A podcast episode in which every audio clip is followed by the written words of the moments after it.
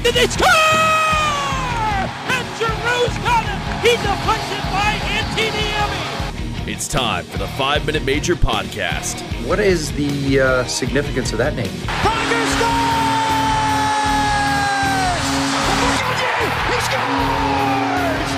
scores! He scores! Seabold Kanye! Now here's your hosts, Matt Mastro Giovanni and Dave Morris. That's what the people came to see. A 5-minute major podcast. What took you so long to finally seal the deal, my man? Let's go. Hey, guys. How's it going? Welcome to another episode of 5-Minute Major. We are back. Dave here, out, kind of, sort of, out of COVID protocol with my broadcast partner in crime, Matt Mastro Giovanni. Matt, how's it going this evening? I know it's not too well in Flyers land, but maybe in your personal life, things might be better. I don't know. Personal life, it could be better. I mean, it's still kind of like that dark winter. It's getting a little bit lighter later, but just kind of going through the dog days of winter right now, kind of just grinding, doing my thing. So it doesn't make it any better that the Flyers are absolutely just awful. And I think I almost forgot they were on last night. That's the point where I literally sat down to eat dinner at like 7:30 and I went, oh shit, the Flyers are on. And then I was like, do I even want to watch them? And I mean, it's gotten to the point where, I mean, we, again, for the past however many weeks, days, years, we can copy and paste so many things that are just negative about this team. But I mean, there's no sense of urgency to change any of it. And I think I'm stuck myself, and I'm sure you are too, Dave, and so many other people as fans are stuck here between anger, frustration, and now just apathy for this team, where, especially after today's press conference with Chuck Fletcher and Dave Scott, which we'll touch on soon, but I mean, it just does. Again, there doesn't seem to be any light at the end of the tunnel, and it's almost hopeless. Like, I mean, not even almost. I guess it is. Like, they're on a 13-game losing streak. They franchise record losing streak. Yeah. They literally haven't won a game since last year. Like, I'm pretty sure they have not won a game in this calendar year yet. They have. They have not won a game in the year 2022. And want to take a guess the last time they won was? It was December 29th, I'm pretty sure. Yep, against Seattle. Yeah. And an overtime win at that. Yeah, I mean, it's you're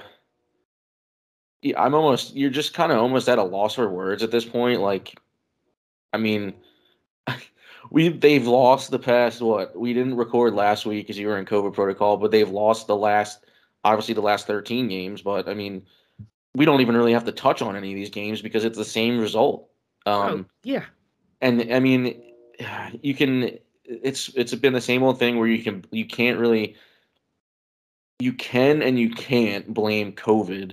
You also have your injuries. But again, like we've said before ad nauseum, every single team in the league has and is still going through COVID, has their fair share of injuries, but for some reason it's just the Flyers who completely just implode when they don't have one-star defenseman, or they don't have Sean Couturier, or they don't have Claude Giroux or Ivan Provorov for 2-3 games. It's like, what the hell happened? Like, yeah. It's just, I mean, again, it's you're stuck between those three feelings. Again, it's anger, frustration, and apathy. And I mean, there's despair too. Like I said, I mean, there's just complete and utter hopelessness at this point. Where it's like, again, I mean, I'm circling back here because we just kind of have to talk about the same negative stuff. But, I mean, again, after today's press conference, it's funny. Everyone knew that these quotes were coming from Fletcher and especially Dave Scott, who I think deserves a nice punch in the mouth. I'm sorry to get violent there, but maybe a smack upside the head would be a little bit better. Nah, I feel like he deserves a nice little right hook. Yeah, all right, I could give that. But holy hell, man. Talk about throwing more gasoline on an already – I mean – If the Flyers aren't even a dumpster fire, the Flyers are an entire landfill on fire. And they just continue, instead of those helicopters that pour water on forest fires, they are coming over with helicopters of kerosene and just continually adding to the already inflamed franchise that is just engulfed in everything bad. Yeah. If you were to call them hot garbage, that would be an insult to hot garbage. Yeah. Things are not good. Like we've touched on, a 13-game losing streak, a new franchise record. Apathy, that's the correct word there. I know I got the last podcast, I got that mixed up with empathy. No, we will not empathize with this team or sympathize with them because they don't deserve it. No, it's got to the point now where I'm like, okay, I'm going to watch enough of this game so where I can talk about this team and not sound like a blibbering idiot on the podcast. But I know right now with how fragile and soft they are, if they go down 1-0, they're not winning. So I just find something else to watch. Like in last night's game, we don't even need to do a week in review segment because it's the same cut and rinse and repeat, you know? I don't even want to talk about last night's game. As soon as they blew that 2-0 lead to the New York Islanders, I said they're losing this game and let's turn it off. There's no point in watching the rest of this game. Like when one thing goes wrong, this team just crumbles and it just falls apart. And a good franchise doesn't do that. And you know. You hear all these quotes, Dave, in the press conference of how, Dave Scott has faith in Chuck Fletcher and blah, blah, blah, blah, blah, blah, blah. And this isn't a rebuild. This is more like a retool. And I'm going to give Chuck Fletcher a blank check. This isn't a 3 to 5 year rebuild. This is just a retool on the fly. We've been hearing retool on the fly for 2 to 3 years the past 8 years. Yeah. At some point, when does someone in the higher up say enough is enough? This cycle the Philadelphia Flyers have literally become the mid-2000s Minnesota Wild. They have become like the 2010 to 2018 Minnesota Wild, where they're not quite good enough to make the playoffs. But they're not quite bad enough to be a lottery team and pick top 5 every year. They're in that limbo of hell where you're drafting between 10 to 20, 25, 20, in that mid range where you might get a star or you might get a freaking bum. Who knows? Yeah. But by staying in that layer of hockey purgatory, your team doesn't get better. And when your players that you thought were going to develop into stars and legitimate NHL players don't turn into that, and you put all of your eggs in that basket, well, now all these eggs are cracked. They're scrambled. They're cooked. They are what they are, and they're not what they thought they were going to be. That's going to hurt you. It's just at some point, I feel like the Flyers literally, if you ask me, they need to burn it all down and you need to do a rebuild. You need to actually do a freaking rebuild. You need to keep Carter Hart. You need to keep Ivan Provorov because I still think there's something there. And you need to keep Joel Farabee. Everyone else, and I literally mean everyone else, is tradable. Mm-hmm. And there are players come this deadline that you hope get traded. Every single unrestricted free agent the Flyers have this year should be traded at this deadline. Every single one. You trade them and you replace them with kids from the minors. You have to do it. And Claude Giroux, the Flyers have to trade Claude Giroux. That man deserves a Stanley Cup. The Philadelphia Flyers have wasted his entire career. Wasted it. The second best Flyer of all time and the best Flyer in my entire fanhood wasted his career. That man deserves a Stanley Cup. But it's up to him if he wants to leave. He's got that no move clause. But you best bet he hopes he waives it. And Claude, like, I love you and own all your jerseys. Do not resign here. Finish out your career somewhere else. We will welcome you back to Philadelphia when your jersey number 28 gets retired. Like, go somewhere else. Whether that's Colorado, another, like, I don't care where. He could even go to the freaking Rangers for all I care. And I would root for the Rangers to win the Stanley Cup, because why? Because they had Claude Giroux on their team. Mm-hmm. That man deserves a Stanley Cup. Everyone else, you know, I know I'm kind of, we're freestyling tonight.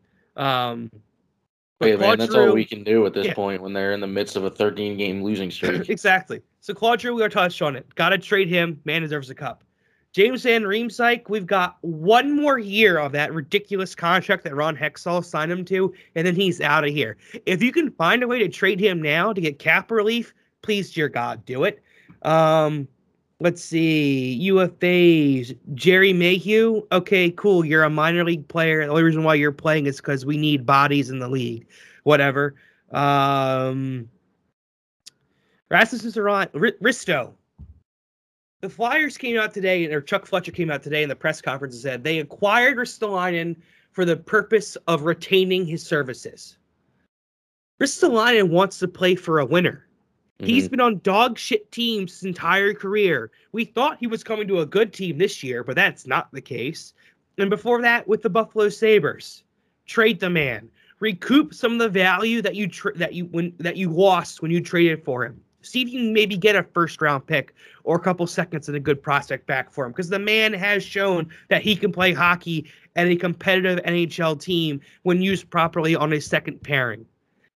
Justin Braun, trade him. Keith Yandle, please, dear God, trade him, because he ain't as hell resigning here. Kevin Conaughton, who cares? Nick Seeler, who cares?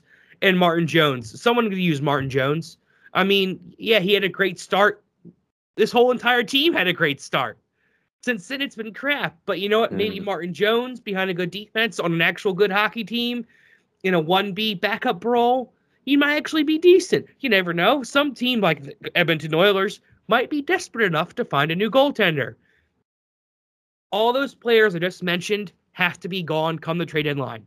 If they are not, Chuck Fletcher, what the fuck are you doing? That's my one F-bomb for the evening, Master. I needed to hold me to that. Like, what? You can't... I'm sorry, a retool is no longer acceptable in my eyes as a fan of this hockey team.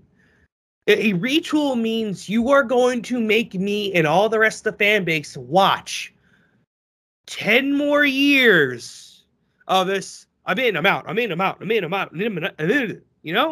Mm-hmm. Like, enough. Pick a direction. And it's clear this team, they thought Comcast and Chuck Fletcher thought this team was ready to contend for a Stanley Cup. Boy, were they wrong. And here's another problem, a big thing that's confusing. And Master, I will give you the talking stick back shortly. This season is easily worse than the 2006-2007 season. Do you want to know why it's worse? Because at least in 2006-2007, this team had a future. You saw the path. Richards and Carter were young. There was a great free agency class that the Flyers stocked up on. The Flyers got good value for their UFAs and deals, and you saw the team was headed in a right direction. The direction this team is headed in right now is the Grand Canyon. Even lower than that, the Earth's core. Like, it's there's nowhere to go, and all these quote-unquote prospects that we were so hyped to see, none of them have panned out except for Joel Farabee. He is the only one. But Joel Farabee by himself is not in. He's still not a franchise elite level talent. He's a legitimate top six, and he could become an elite sniper forward. But he's not someone you build your whole team around. He's a nice piece. So the Flyers, they need to blow this thing up. Straight up. You keep Provorov, you keep Carter Hart, and you keep Farabee. Everyone else, tradable. Recoup assets, build from the draft. we need to pick top five in the next 3 or 4 drafts in a row. Get that elite, legitimate elite talent, and then go from there. Well said, my friend. Thank you for coming to my TED Talk this evening. Yeah, I mean, it's just tough. Like I said, it's day in and day out where it's like I'm trying to think.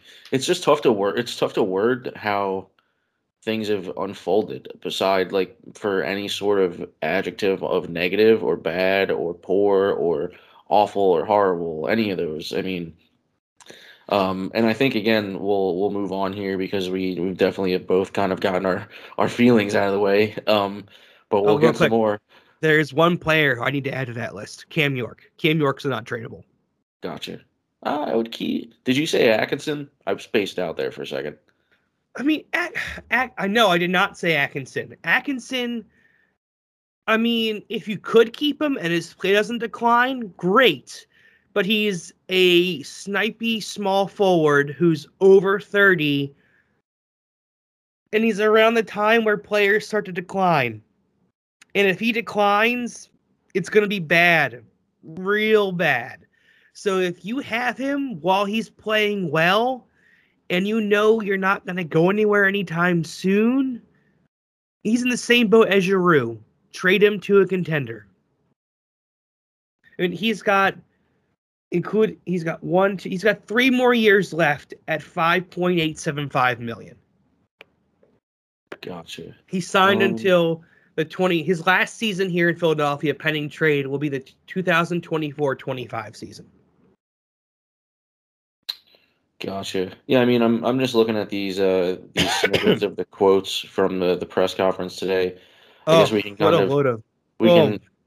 of start with the least incendiary to the most incendiary topics of discussion from Fletcher and from Dave Scott. I think more from Dave Scott than anything, because he just seems like he's completely just out of touch with what's going on the ice. I guess the thing, this is from Bill Meltzer's article on the Flyers website, but I mean, we kind of all saw this coming, and it's a definite, not all but. Mike Yeo is going to remain the interim head coach for the rest of the season.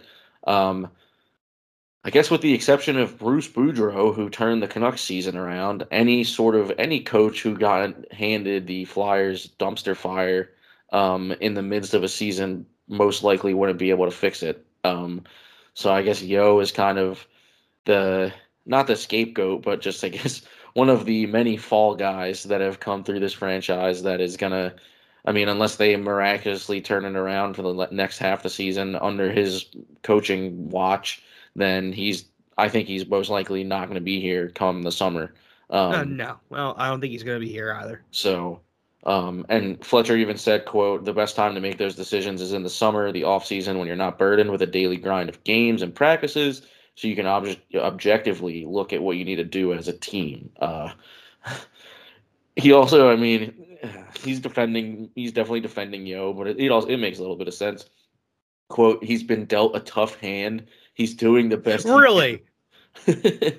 I will say, I think he is, knock on wood, but I think he might be undefeated in challenges, coaches' challenges. No, he's not. He lost one against Buffalo. Yeah. Over the weekend. Well, hey, you win some, you lose some, but it's again, I think like any coach that would have come in once AV got fired, you never know what's going to happen. But I think, again, the Flyers have just had so much hesitancy and so much complacency with wanting to find outside coaching. I mean, they dropped the ball on that. Maybe they just got the bigger problem too. Is this team seemingly just stop listening to coaches after a certain point? Yeah. Like this whole team just says, you know what, we don't like you anymore, we're done with you.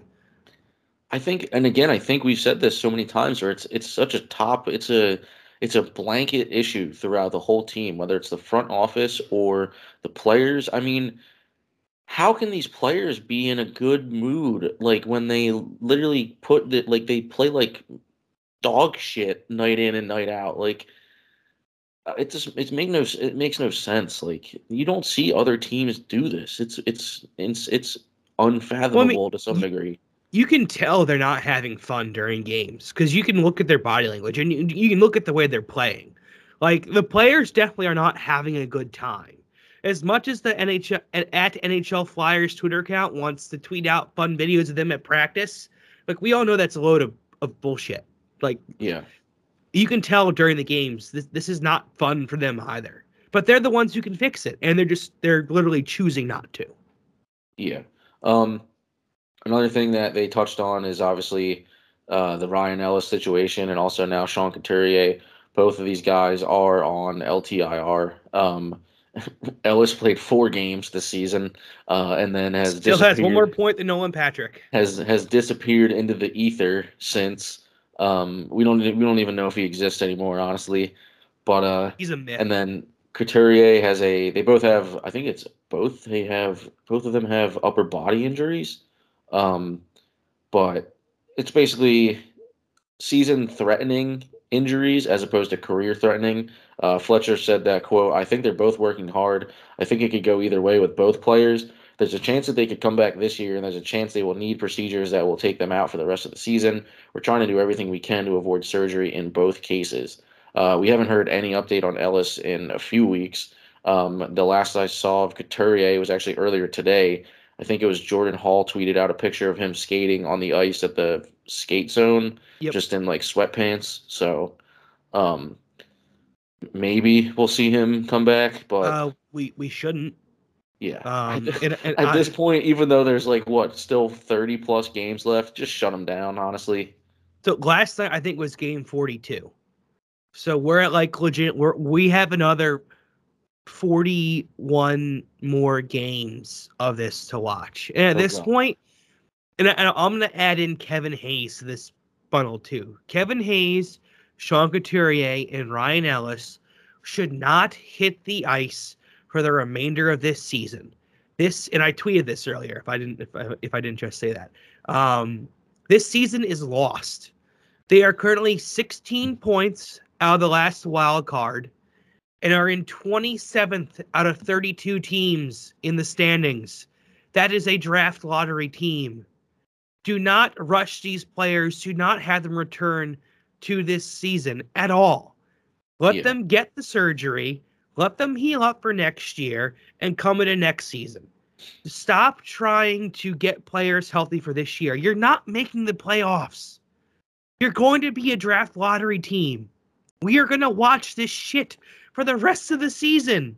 Mm-hmm. So you know what? I'd rather watch kids who want to try and earn their living and say, hey, you know what? I can play in the show, than guys who are semi-hurt. So Coots, Hayes, Ellis, if you even exist, stay on the IR. Do not come back. It is not worth your time at all. Or the fans' time. It's not worth it.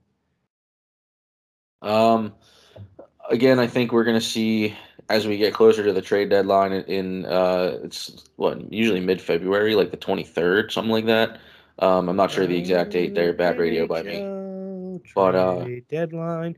It is a Monday, March 21st. Oh, March 21st. Why did I think it was the week of my wedding? Humble brag. Yeah, humble brag. Thanks. Everyone got COVID on my bachelor party. Woot woot. Not me. Not you. It's true. I should be the real Iron Man, not Keith Yandle. Do we want to touch on that real quick? No, we'll save it. Well, I mean, just it might be. It's. I mean, while we have been very negative on Keith Yandle's play this season, it is still cool that he got this record in a Flyers uniform. Like, it's still an NHL record, and yes, Phil Kessel is going to pass him later this year. But for the moment, while he has sucked on the ice, it is still a good feel-good moment for Keith Yandle. Like, it's the fact that he's played, since 2006? Yes. Like, he's hasn't missed a game from 2006 to 2022. No. He hasn't missed a game since 2009. Okay, since 2009. Regardless, he still hasn't missed a game since 2009, the year I graduated high school, to now, 2022. That's still damned impressive. Like, imagine the things that man has played through. So that is still impressive. So good on you for that, Keith. But get off my hockey team because you're hot garbage. Yeah, I mean, I think the record is definitely cool. I don't think anything is going to be – I don't know if he's going to get any sort of, like, quote-unquote trophy.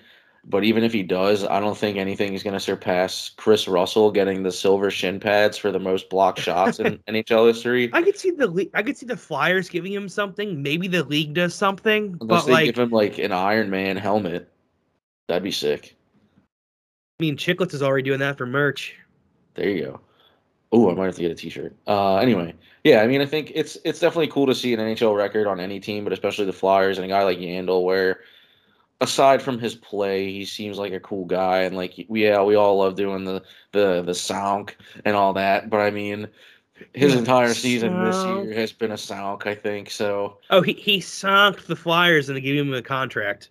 Yeah, but that's just one of the many things that went south this year for the Flyers. So, Yandle, congrats on the record. He passed Doug Jarvis, who had played 964 consecutive games, beginning with his NHL debut in October of 1975, spanning all the way to his final game on October 10th of 1987, all with the Montreal Canadiens, the Capitals, and the Hartford Whalers. Let's see. Yandle has appeared in a total of 1,074 regular season games, or he has recorded 102 goals and 511 assists for a total of 613 points with the Yotes, the Rangers, the Florida Panthers, and the Flyers. Rough season for the Flyers, of course. He's also a veteran of 58 Stanley Cup playoff games and has recorded 36 points in that span, which included a Stanley Cup final trip in 2014 and the Eastern Conference final in 2015, both with the New York Rangers. There's actually a fun the NHL PR account tweeted out some things yesterday about, like, on this date when Keith Yandle's streak started. One of them was, like, Uber hadn't even started. Uber didn't exist. Instagram hadn't officially launched.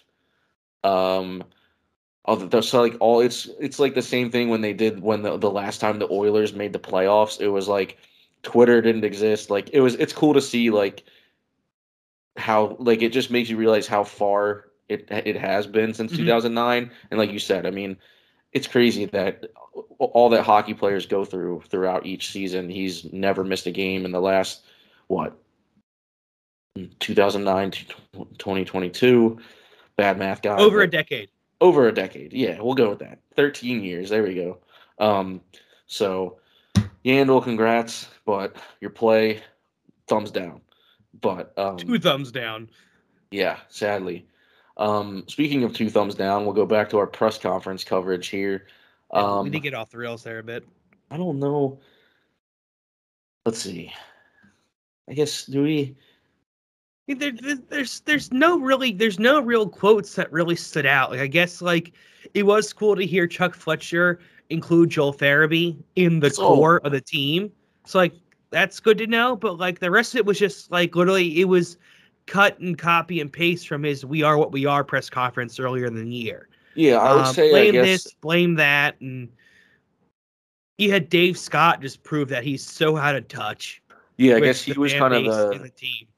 I was going to say he's definitely kind of the main character of this one, where as opposed to the last press conference, it was Fletcher's "We Are Who We Are" quote. But the fact that Dave Scott blamed attendance at Flyers games on COVID protocols is a flat-out lie. Yeah, he also tried to say it was for the Sixers and Wings. He's like, oh, we're all struggling with attendance. The Sixers had the number one ranked attendance in the entire NBA. Yeah, they have. So nice one there, 100%. Dave. Yeah. And then he also said the hockey culture surrounding the team is great and like perfect. Hasn't changed in his 9 years with the organization. Yeah.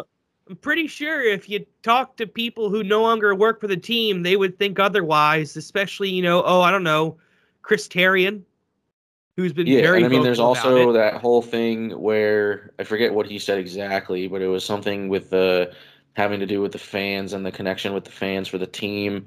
And I think it might have been Russ Joy or someone pointed out the fact that like the disconnect with the fans is getting worse and worse because as we've touched on before, Dave, whenever the Flyers are doing poorly, it's either a gritty video or like video game. Yeah, they just released that. They're like, oh, like while you wait for the Flyers to lose their 11th straight game, download this video game to distract yourself from how bad the on-ice product is. Nah, it's bro. Gritty already exists for that. They're basically doing any sort of marketing ploy where they can still make money by getting butts in seats, but also have a mediocre product on the ice. It's the same thing as when they introduced the Rage Room in the Wells Fargo Center. The Flyers are probably in the midst of a losing streak at that point, and they're like, hey, come to the Wells Fargo Center and you could break a plate. Like, I could do that at my house for free. Like, I don't have to pay $100 for a Flyers ticket and then wait in line to break a plate. Like, but yeah, I mean, Dave Scott is just, I mean, he's so, him and the higher ups, I think, at Comcast Spectacor, I think, are just so out of touch with the hockey side of things, where again, I don't want to call it a soulless corporate organization at this point, but it's teetering on becoming completely that, where there's no true hockey mind or hockey-oriented mind that's in charge of this team. And I think, again, that also might be hindering Fletcher a little bit, because obviously Dave Scott gave him that vote of confidence today saying, Chuck is, quote, my guy. Like, so it's like, but also, I mean, Fletcher, knowing that, like, he probably just wants to say screw it at some point and blow the whole thing up. But I think he probably would need the blessing of the high council of Comcast Spectacor. He never did that in Minnesota. Before he could do that. But I would think hopefully he would know that it's a different situation than that. Yeah. And the other big thing we learned from this press conference, too, is it sounds like Danny Briere is being groomed to be the next GM. Yeah. Like, they are including him apparently in everything. I think, and again, too, it's so tricky because, and which it makes it worse, is that not the Briere thing. I think I'm all for that. But I think it's, again, it's such a top-down issue, like I said before, and we've said this again multiple times, where the management can do all that they can to fix this team, but it also has to come down to the players. Yeah. And, I mean, again, we've said this again and again. It's got to be that next man up mentality where these guys have to know that, I mean, yeah, it is hard playing with a different winger every night. Or if you're Nick Seeler, you played winger as a defenseman the other night because the Flyers literally had no one else to call up. So it's like, I understand that it's a tough situation that these players are put in between COVID and playing with different players or injuries, but it's like, you have to learn to adapt. And again, we see it on other teams where guys go down with COVID or injuries or blah blah blah. Guys get called up, or They mix up the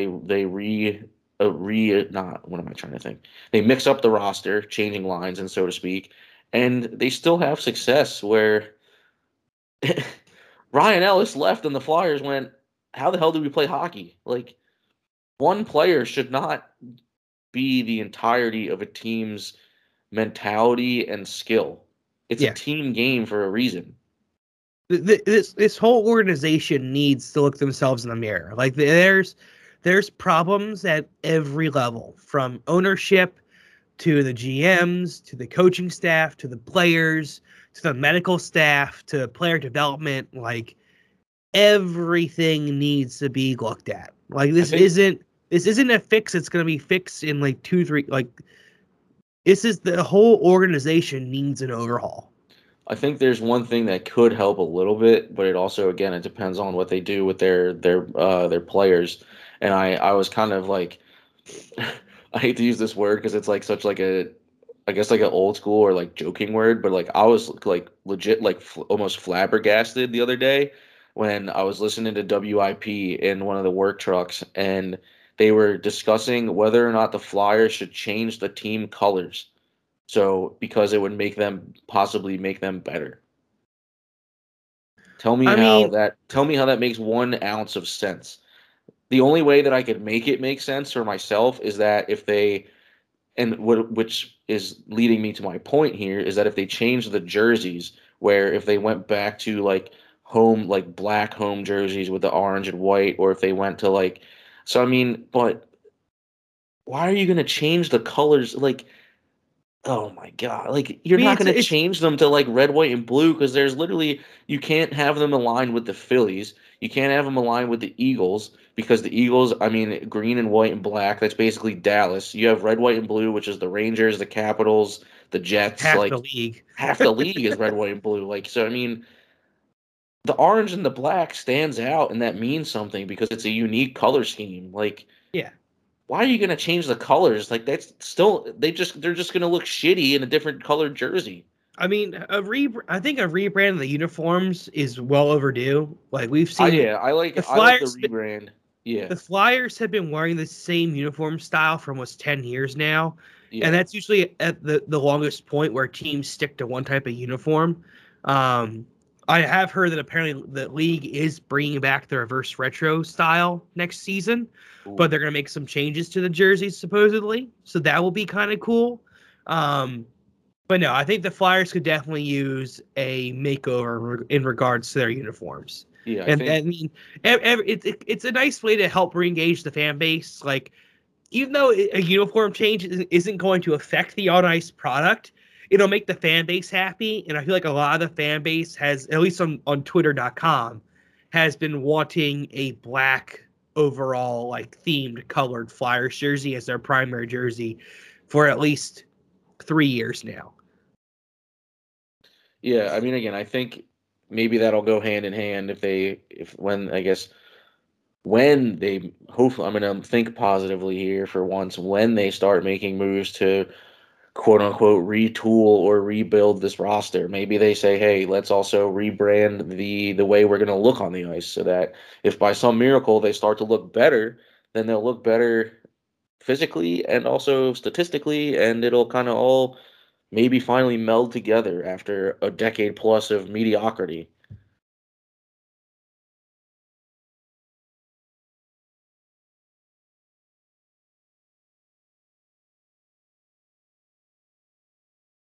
I lost your audio. Sorry, I was still on mute from blowing my nose. The Buffalo Sabres kind of did that with bringing back the royal blue jersey last year, like paying tribute to when they broke into the league. And then as an alternate next year, they're bringing back the black, red, and silver Buffalo Goathead jerseys. Yeah, those are sweet. Like, they're trying to repair their reputation with the fan base by doing little things as they try and rebuild the team again. That's what the Flyers need to do. I mean, that's marketing 101 right there. If people are unhappy, you change something. Yeah. And the Flyers are a very history-rich franchise, and they've had different, albeit they've all been orange, black, and white for the most part. No, yeah, they all have been, except for, I guess, a little bit of silver with those 3D jerseys that are sweet. Love those jerseys. They've had different jersey designs and concepts over the years, and, I mean, again, what better way? Hell, distract the fans with new jerseys. Like, I would be like, hey, at least we got new jerseys. Like, the team may still suck, but, like, at least we're using retro jerseys that look cool. Like, I don't understand why they wouldn't do that. Instead of a damn gritty video game on my phone, the way you get me to spend money is, hey, bring back a new version of this, a new classic, as they say, where it's like, you bring the updated Adidas 1980s, like the jerseys we saw at the alumni game. I would buy one of those in a heartbeat if they were the new home and aways. Yes, either one of them. Easy $400 right there to the Flyers or to whoever the money goes to, NHL.com, the Flyers, whatever. Easy $400 right there. But it's like they're capitalizing in the wrong way, and they're making people even just more angry. Where, again, you've seen it the past, what, 3 or 4 home games now? They tweet out, like, in the middle of the day, they're like, just released 200 tickets to the assembly room for $25.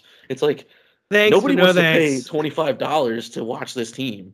Yeah, you can spend, like, tickets on StubHub are, like, falling like the sky right now. And eventually you'll be able to sit lower level for, like, probably, like, $25. If they're not there already yet. I mean, like, I don't even want to go down there and spend my money. Like, I was talking to Brenna, my good old lovely wife, earlier today about it, and she was like, yeah, but like they don't deserve our money. I'm like, you're absolutely right. I'm like, they don't deserve our money. They don't deserve us being there. Like, the only way Comcast is going to realize how much they've screwed up. See, I can't say effed up because I've already used my one F-bomb this evening.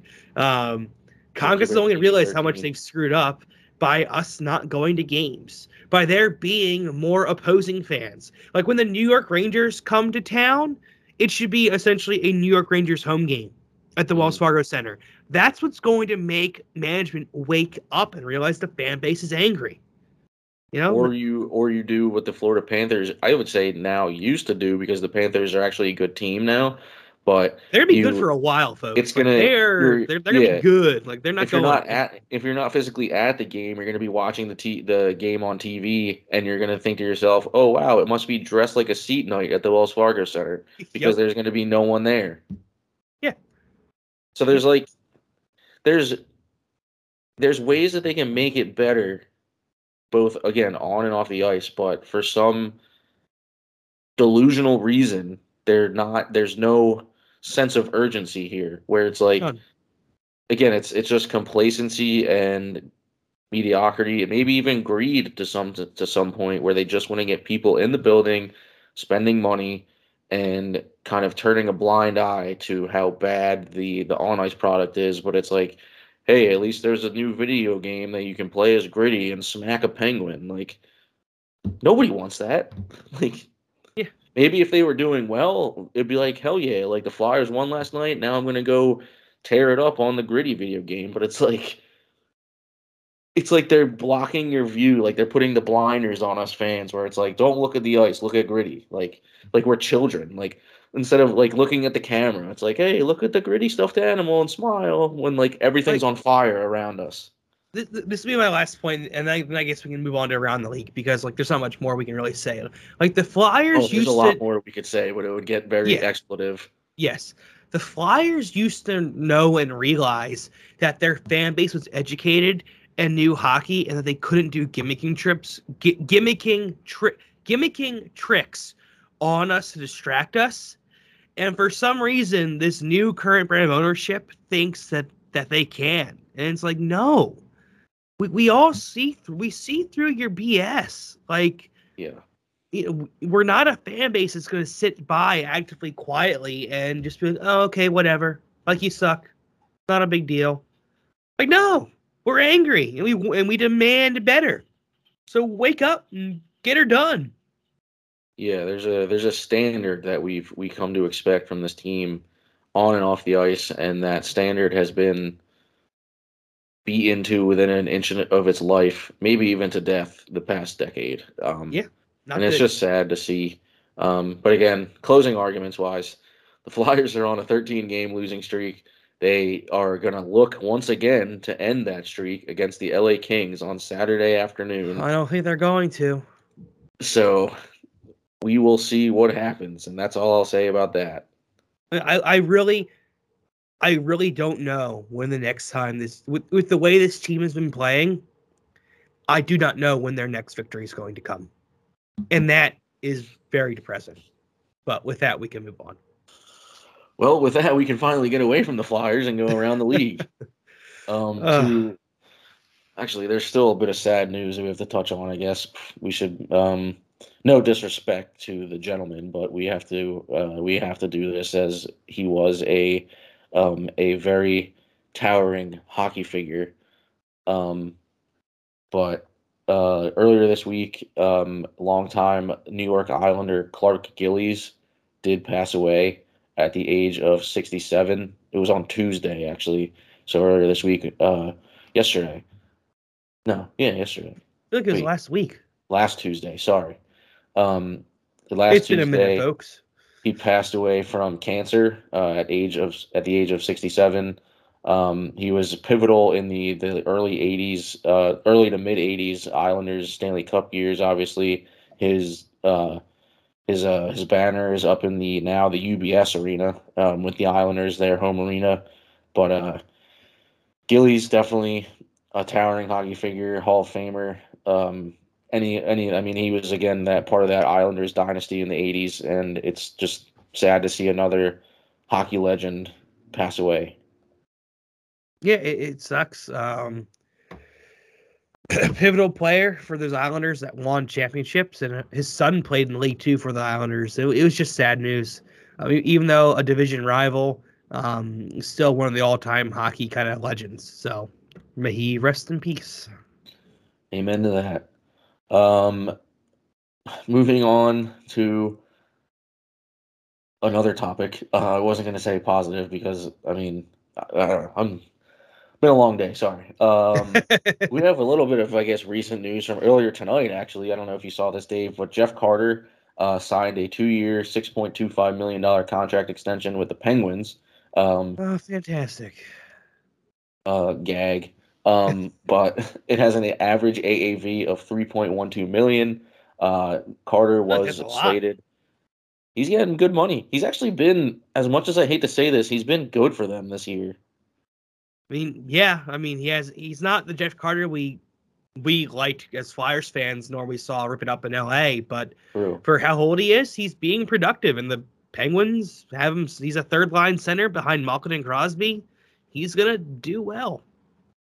Fun fact, too, everything goes back to the Flyers. This season... Is it a fun fact, then?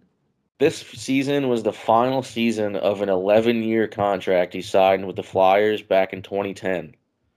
And I remember loving that contract. He's been on that same contract since he got traded from the Flyers all those years ago, and just now he's saying, I'm going to sign 2 more years with their arch rival.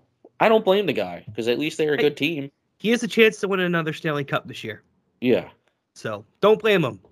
But Carter has 26 points this year in 36 games. He was acquired by the Penguins in a trade with the LA Kings back on April 12th of 2021. This is also going to pain me to read this. Penguins general manager Ron Hexall said, quote, Jeff's experience and versatility have made him a valuable addition to our team. In addition to his on-ice contributions, his team-first attitude has made him a leader inside our locker room, and we're happy to have him under contract for 2 more years. Good on you, Hexy. Funny how Ron Hexall all of a sudden knows how to trade and acquire NHL talent when he's no longer the GM of the Philadelphia Flyers. Yep.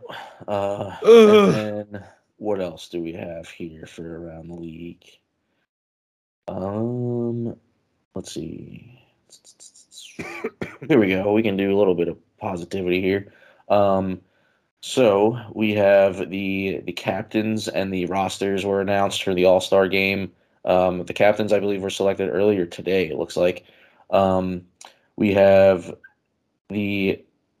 Capitals forward Alex Ovechkin with the Metro Division captain. No surprise there. No surprise on any of these. Maple Leafs forward Austin Matthews, captain of the Atlantic Division. Avalanche forward Nate McKinnon, captain of the Central Division, and you guessed it, Dave, Connor McDavid of the Edmonton Oilers, the captain of the Pacific Division team. Shocking. So, not much in there. I can't believe they would make McDavid a captain. I know, it's crazy. But also the last men in for each division, as decided by fan vote, were named back on the 18th, so last week. I guess late the week before, too. Nazem Kadri of the Avalanche, Steven Stamkos of the Tampa Bay Lightning, Troy Terry of the Anaheim Ducks, and Jake Gensel of the Pittsburgh Penguins. Gensel will play in place of the Rangers forward Mika Zibanejad, who won the fan vote, but also has elected not to play in the All-Star game due to personal reasons. He gonna get suspended. Yeah. You know what's funny is McKinnon brought up a good point about the All-Star game because he was kind of upset that Kadri didn't get in based right off the hop. Mm-hmm. And he's like, it's an All-Star game, not best player from every team game. And that's what's become because every team now sends a representative. I can argue, while Claude Giroux, it will be nice seeing Claude Giroux represent the Flyers one last time in an All-Star game. They probably don't deserve to send anyone this year. Yeah. And there are teams that have players that should be going that aren't. Like the Rangers have Igor Shesterkin, who is a Vezina candidate for goalie this year, but he's not an all-star. Mm-hmm. Like that makes zero sense. So like I'm of the ilk of the mindset now. Like it's an all-star game. It should be an all-star game. Like, every team doesn't need to send someone. I mean, it all comes down to McKinnon's side with that. I think it all comes down to marketing on that, because the more players they have, the more they can sell different jerseys and stuff. Oh yeah, because then if every team, it gives every fan base a reason to tune in. I get why they do it, but like, yeah, it's not really an all-star game then. Because then you have like you have Jimmy up in Buffalo wondering why no one from his team is on there, but he wants to buy a jersey. Because your team stinks, Jimmy. That's why your team sucks ass. Jimmy might not have thick skin like us as Flyers fans, so he's SOL. But anyway, I agree. I mean, it shouldn't be. It's almost like being in the All-Star game. It's definitely an honor, but it's like also it's almost like kind of like a participation trophy where it's like, oh, we have to have someone from the Flyers, even though they're almost one of the worst teams in the league right now. But like, I would rather have seen like Carter Hart go. Because, like, him playing behind that defense should make him an all-star by itself. Because he has to go behind that every night and go, oh, boy, here we go again. Yeah, I mean, it's... Recognize the man for that. It's always entertaining. Actually, it'll be nice because it's on ESPN this year, so maybe the broadcast will be a little bit different. Yeah, so it's the skills competition is next... Saturday, I believe, the 4th. No, Friday, is it? Friday, yeah. And then the All-Star Game is that Saturday, both in Las Vegas. So, I mean, it's always fun to watch, but... Oh, yeah. What was I going to say? Oh, if you don't know, it's going to be a 3-game tournament played at a 3-on-3 format, showcasing teams from each of the division. Each team will have 9 skaters and 2 goalies. So, yeah, All-Star Game... All-Star Weekend next weekend, not this coming weekend. 2 weeks from now, so no, what? 1 week from now, the first weekend of February. Yes, first weekend of February. So 1 week from this Friday. Gotcha. We're on the same page. Let's do it. If you're curious about the dates, go online. Look at the calendar. God damn it. Yeah. We can't do everything for everyone. God damn millennials. And then let's see.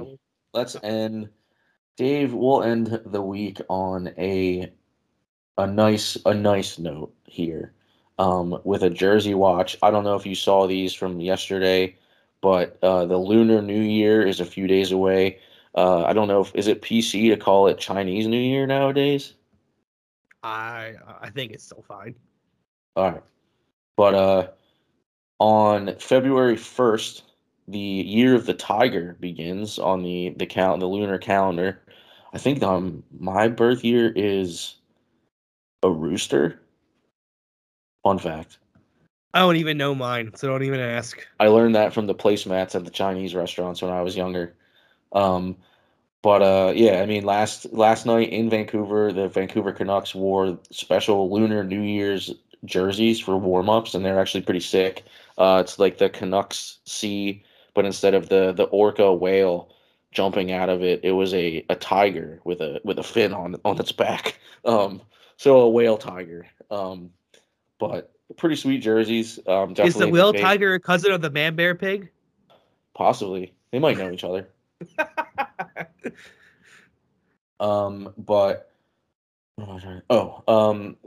Artist Trevor Lye, I believe is how to pronounce his last name, Trevor. If I'm pronouncing your name incorrectly, I apologize.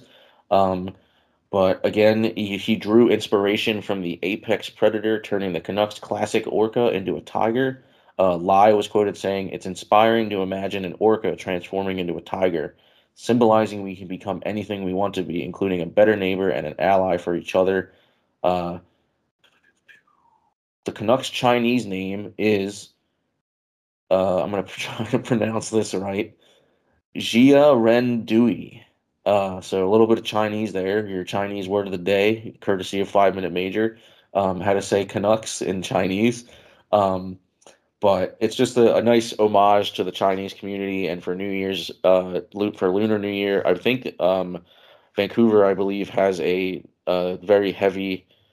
Chinese presence in its city. So yes, good on that. Two thumbs up for the warm up sweaters. And happy Lunar New Year, Dave. And another Jersey watch is the Coachella Valley Firebirds. The Seattle Kraken's AHL affiliate as of next year unveiled their jerseys as well this past week. I have not seen them yet. They're okay. I'm personally, when it comes to jerseys and minor league teams, I always think that the minor league team's jerseys should be the same color scheme as their parent clubs. So that way, you know, I'm a big like gear guy and player gear guy. So like when I look at a goalie, like right now the Seattle Kraken minor league team's the Charlotte Checkers, which currently used to use the same, they use the same color scheme as the Carolina Hurricanes because they used to be the affiliate. Well, they are no longer affiliates. Now they're with the Kraken. So you have every Seattle goalie who's in their system in the minor leagues is wearing Seattle-themed colors of that, those dark blues and like teals with red, black, and silver. And it looks awful. Actually, I do like these jerseys, but I do agree that they should follow the similar color scheme to the Kraken, the NHL franchise, and they don't. That's just one of my pet peeves. I'm trying to think though, because there's definitely teams that let's see, because like the Hershey Bears, they're the Capitals affiliate, yeah, and they don't. But the Bears, it's just a pet peeve of mine. But like there's some uniforms that are like the Hershey Bears, they're like one of the all-time AHL franchises. I was gonna say, they're one of the oldest franchises in the AHL anyway, so it's like... And they're in Hershey, so like if they had red, white, and blue jerseys, it wouldn't really make sense. All right. The sweetest place on earth. Maybe I'm coming back. This is quickly turning into an old man yells at cloud situation. It really is, and I realized. Good old Hershey, Pennsylvania, where we witnessed Josh Hosang do the robot after scoring a goal. One of the many iconic hockey moments in history. Yeah, I mean, I like these jerseys a lot. I think they're cool, but I agree. I think it does, depending on the team, it definitely looks better. Like the Golden Knights and then the Silver Knights and Henderson, those jerseys are sweet. Even like the Flyers and Phantoms. Yeah. But I think, again, if it's the right circumstances, it can be different because if they have a good enough relationship between the organizations, then go for it. Plus, there's definitely a handful of old AHL jerseys and other defunct minor league hockey teams that I would buy jerseys of in a heartbeat. Oh, for sure. So, but I would give the Firebirds a thumbs up. Maybe they'll grow on me, but for now. Yeah. But, you know, Dave, with that, I think we've had enough here talking about how bad the Flyers are for this week. Yes. There's a very solid chance that we will be right back in this spot next time we record. With let's see, how many games do we have? We'll see. We will project what the losing streak may be at the next time we record. So let's see. They have. I guess the next time we will record would maybe be Wednesday, the 2nd, unless you have a game.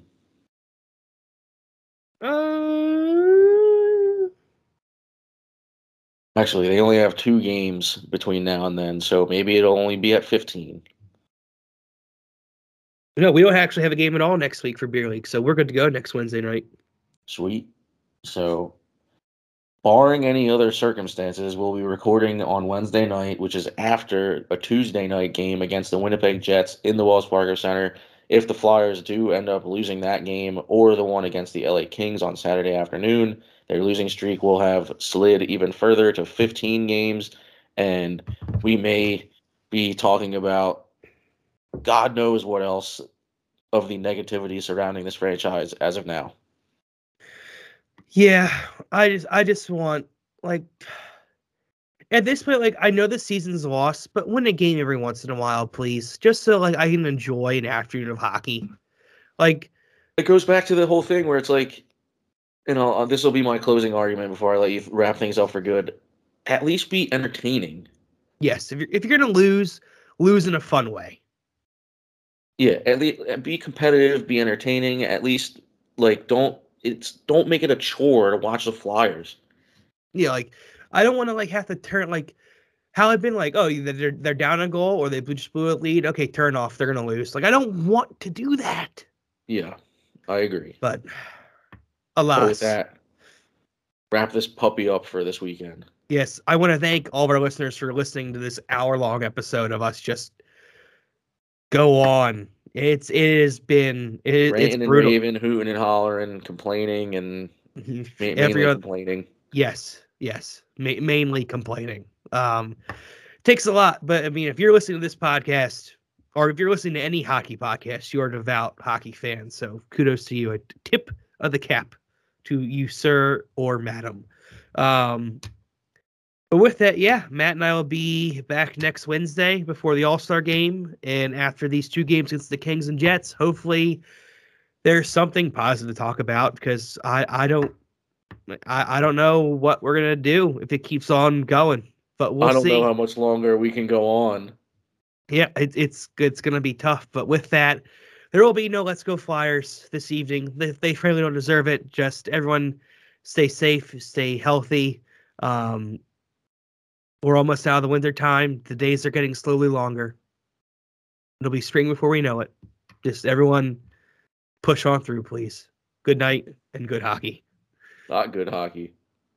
Not good hockey at all.